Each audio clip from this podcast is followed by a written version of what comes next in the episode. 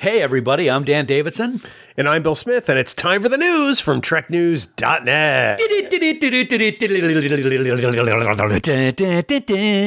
Spanning the Alpha Quadrant. For all the news on all the Star Treks, yo. It's TrekNews.net.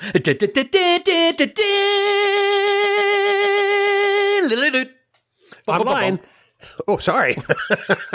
Online at TrekNews.net. Welcome, everybody, to the, the second freestanding episode of the Trek Geeks News Show, the news from TrekNews.net, where we're going to talk about some stories. Um, and, and Dan, huh. first off, there's, there's a recent development today on social media. Um, the Star Trek original series set tour in Ticonderoga, New York, posted a photo that has made a lot of people really happy and anxious to go see the sets in Ticonderoga. We love them. We do. They are so awesome. Yeah, they posted out something on Twitter and Facebook and all their social media like pages that, in addition to the original series set tour, which is just absolutely phenomenal, and we recommend everybody go and see it.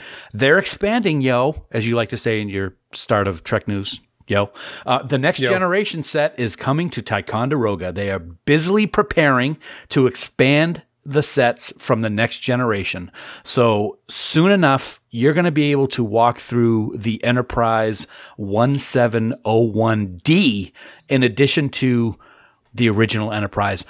That's like two generations in one trip to Ticonderoga, and I'm just having a hard time fathoming that. Maybe they should call it Star Trek Set Tour Generations but then that would reference Generations, the movie which you hate. well, you know, the one thing that I'm sure of and certain of is that they're going to put the same exact detail and care and feeding into these next gen sets as they have with the TOS sets. I mean, you feel like you've beamed literally on board to the Enterprise because there are no open walls. I have a great idea. Oh boy. Yeah, so you get the set, which we now know the original set tour is right here, yeah. and then the next one's going to be in another building. They should have like a rickety bridge that you have to cross over to get to it, and like a mannequin of Kirk could be like underneath it. Oh man. Sorry.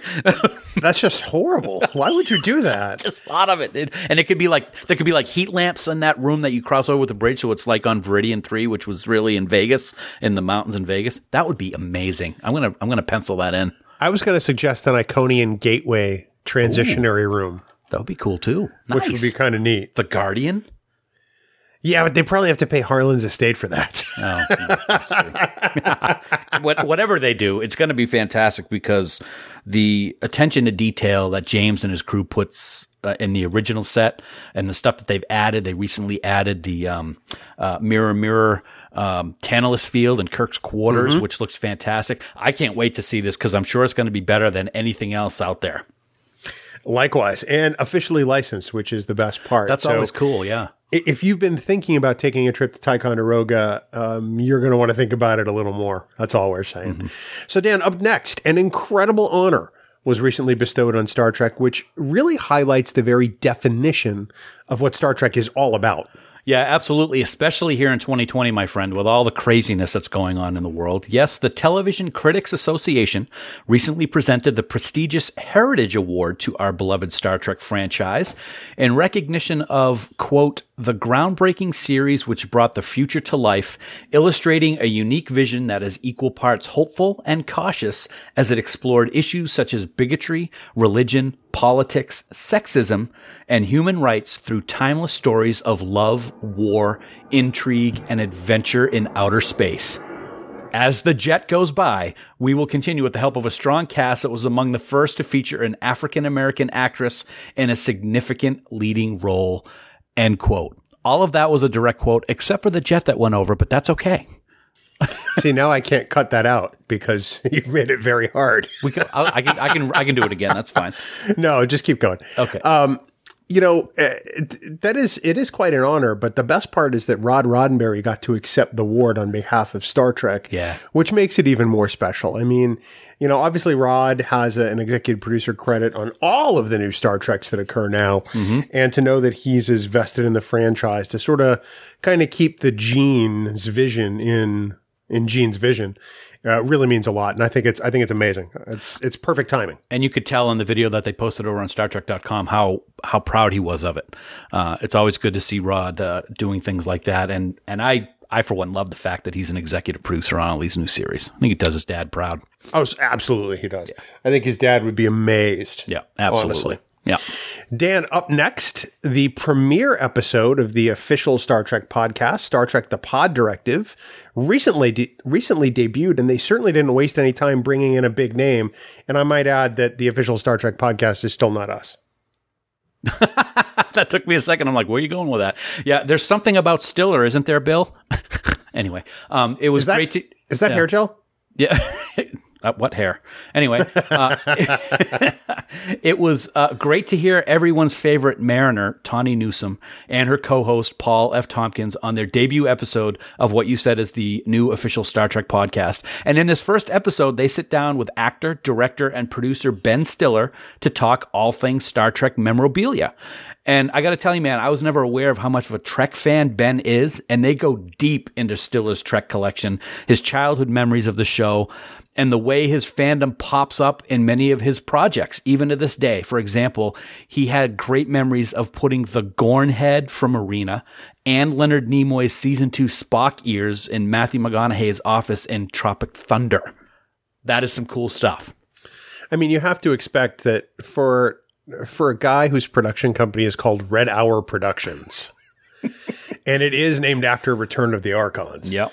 Um, that he would have to uh, to to be a, a deep deep Trekkie, and you know it, just, it makes me happy. I'm glad that they're getting some some interesting people to talk to on that podcast. I haven't listened to it yet because in in quarantine I haven't listened to a whole lot of podcasts because I'm not commuting these days. True. Um, but I'll have to go out of my way to to listen to that because I'm curious as to as to what the podcast is like. Honestly, I think that as long as they keep it about Star Trek and fandom, mm-hmm. which I think is the key, I think that they'll Right. have a, a long, long, successful run.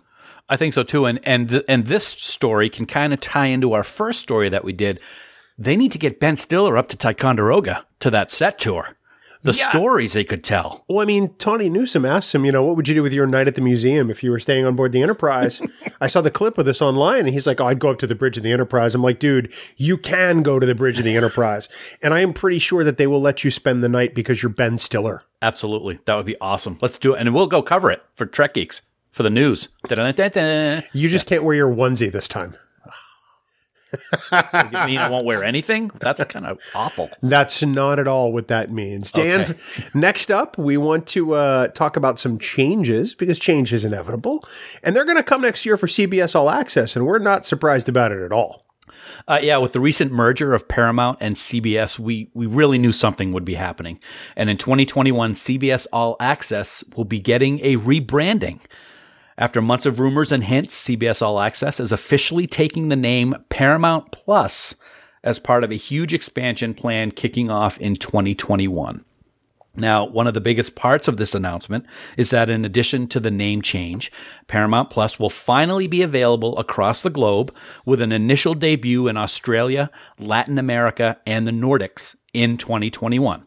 And with this merger, the new service will be uh, will have over 30,000 TV episodes and movies across the huge Paramount and CBS spectrum. Now, of course, this doesn't change a thing regarding Discovery, Lower Deck, Strange New World, Section 31, and on and on. Uh, all of these Star Trek shows will still be on this streaming service. Paramount Plus. It's a household name. Little Forrest Gump there. That's a terrible name. It's I, somebody pointed out. I'm not sure who it was. I think it was our friend Alex Perry. They had a huge marketing department, and they came up with Paramount Plus. Yeah, I mean, there's Apple TV Plus, there's Disney Disney, Disney Plus. Enough with the pluses already. You know, uh, just call it Paramount. Because I mean, I think the name speaks for itself, quite frankly. Um, or, or call it Paramount TV, or I don't know, UPN. Uh, call it the Star Trek app. I don't care. Anything. Anything. anything but and and and the the I, I read the official release and I kind of snickered, but it's like wow, this is a huge pun that that the Paramount Plus streaming service is gonna have a mountain of entertainment. Yeah, that was. Uh, did they have you write that? Because that's as bad as one of your Farkisms on Trek Geeks. So What do we have next in news, Bill? well, no, there's only the other thing we want to bring up regarding this is this doesn't necessarily change any of the international distribution Mm-hmm. for Star Trek that is currently in new produ- or in production now. Correct. So whether it's Discovery or Lower Decks or Strange New Worlds or Picard, that doesn't necessarily mean that it's automatically going to show up on this platform in any other place other than uh, the ones that we mentioned. If you're in the UK, for example, you're probably still dealing with Netflix and Amazon Right. for a while. yeah, yeah, because they have contracts, yo. Well, that's it. And until those contracts are up, um, I don't think you'll see that content move back to um, Paramount All Access, Yeah. um, which would have been a better name. And you know, I gotta say, I've gotten used to CBS All Access, and I'm kind of digging it. And so now it's going to change, and we'll have to get used to this. Eh, It's an app. Eh, eh. I mean, I don't think it matters. Lots of stuff to watch, though. Uh, there's already a lot of stuff to watch. I know, but there'll That's be the more. thing. There'll be more, Bill. Well, speaking of more, Dan, Oh, last up, um, the Amazon Music platform, which has you know, been designed to compete with things like Apple Music and Spotify, now has, as of today, September 16th, 2020, podcasts. And wouldn't you know that the Trek Geeks Podcast Network is front and center? what a birthday present! That's awesome. So now I can go mow the lawn today when I have to do my chores still, and I can put my uh, AfterShokz on and and pull up a Trek Geeks podcast network show because they're all there. People, Trek Geeks, discovering Trek, Politrex, five year mission. What a great name! Picard Live, Rewind, Infinite Trek, and Deep Space Pride. They're all right there on Amazon Music. I pulled up the page and man, it looks professional and everything. It's it's it's wonderful. Nicely done. I didn't do any of that. I- they well, did it all. I, I know, but I'm saying that I wouldn't say nicely done to you. You don't do anything good. I'm saying nicely done, Amazon. They're oh. fantastic. I love them. It looks Oh. Thank you. great. Yeah. Alexa, play start play the Trek Geeks podcast network, and it's like it happens. Well, it's great. You know, uh, as as more and more platforms adopt podcasts, as as this medium becomes more accepted, I mean, you're going to see shows, not just ours, but all kinds of great podcasts, Star Trek or not, um, introduced on these platforms so that people can kind of have one stop shopping, which is fantastic. In addition to original podcasts, which Amazon will do, um, you can find the likes of us. So hopefully, we don't muddy the waters a little too bit. Too much. A that's a lot of mud. That's a lot of That's mud. a lot of mud, but uh, it's it's exciting. You know, Amazon is taking over the world, and it is Skynet. Uh, we all know that it's all going to happen. Um, so why not be part of it, right? See, I think Google is Skynet. You think so? Yeah. yeah. You know what? I think Google, Amazon, and Apple are all going to like merge into one giant dominion and kill us all. No, just kidding. wow. Wow. Where did that go? That's a cheery newscast this week. well, that's the news for the week of September 16th, 2020. Um, until next time, we hope you guys all live long and prosper. Coconut. Really? That's it? That's all I got. It's you know, it's my birthday. I can do what I want. Music for Trek Geeks is provided by Five Year Mission. They're writing an original song for each episode of Star Trek. Hear more of their music at fiveyearmission.net. Trek Geeks is a production of Coconut Media Works. Executive producers Bill Smith and Dan Davidson.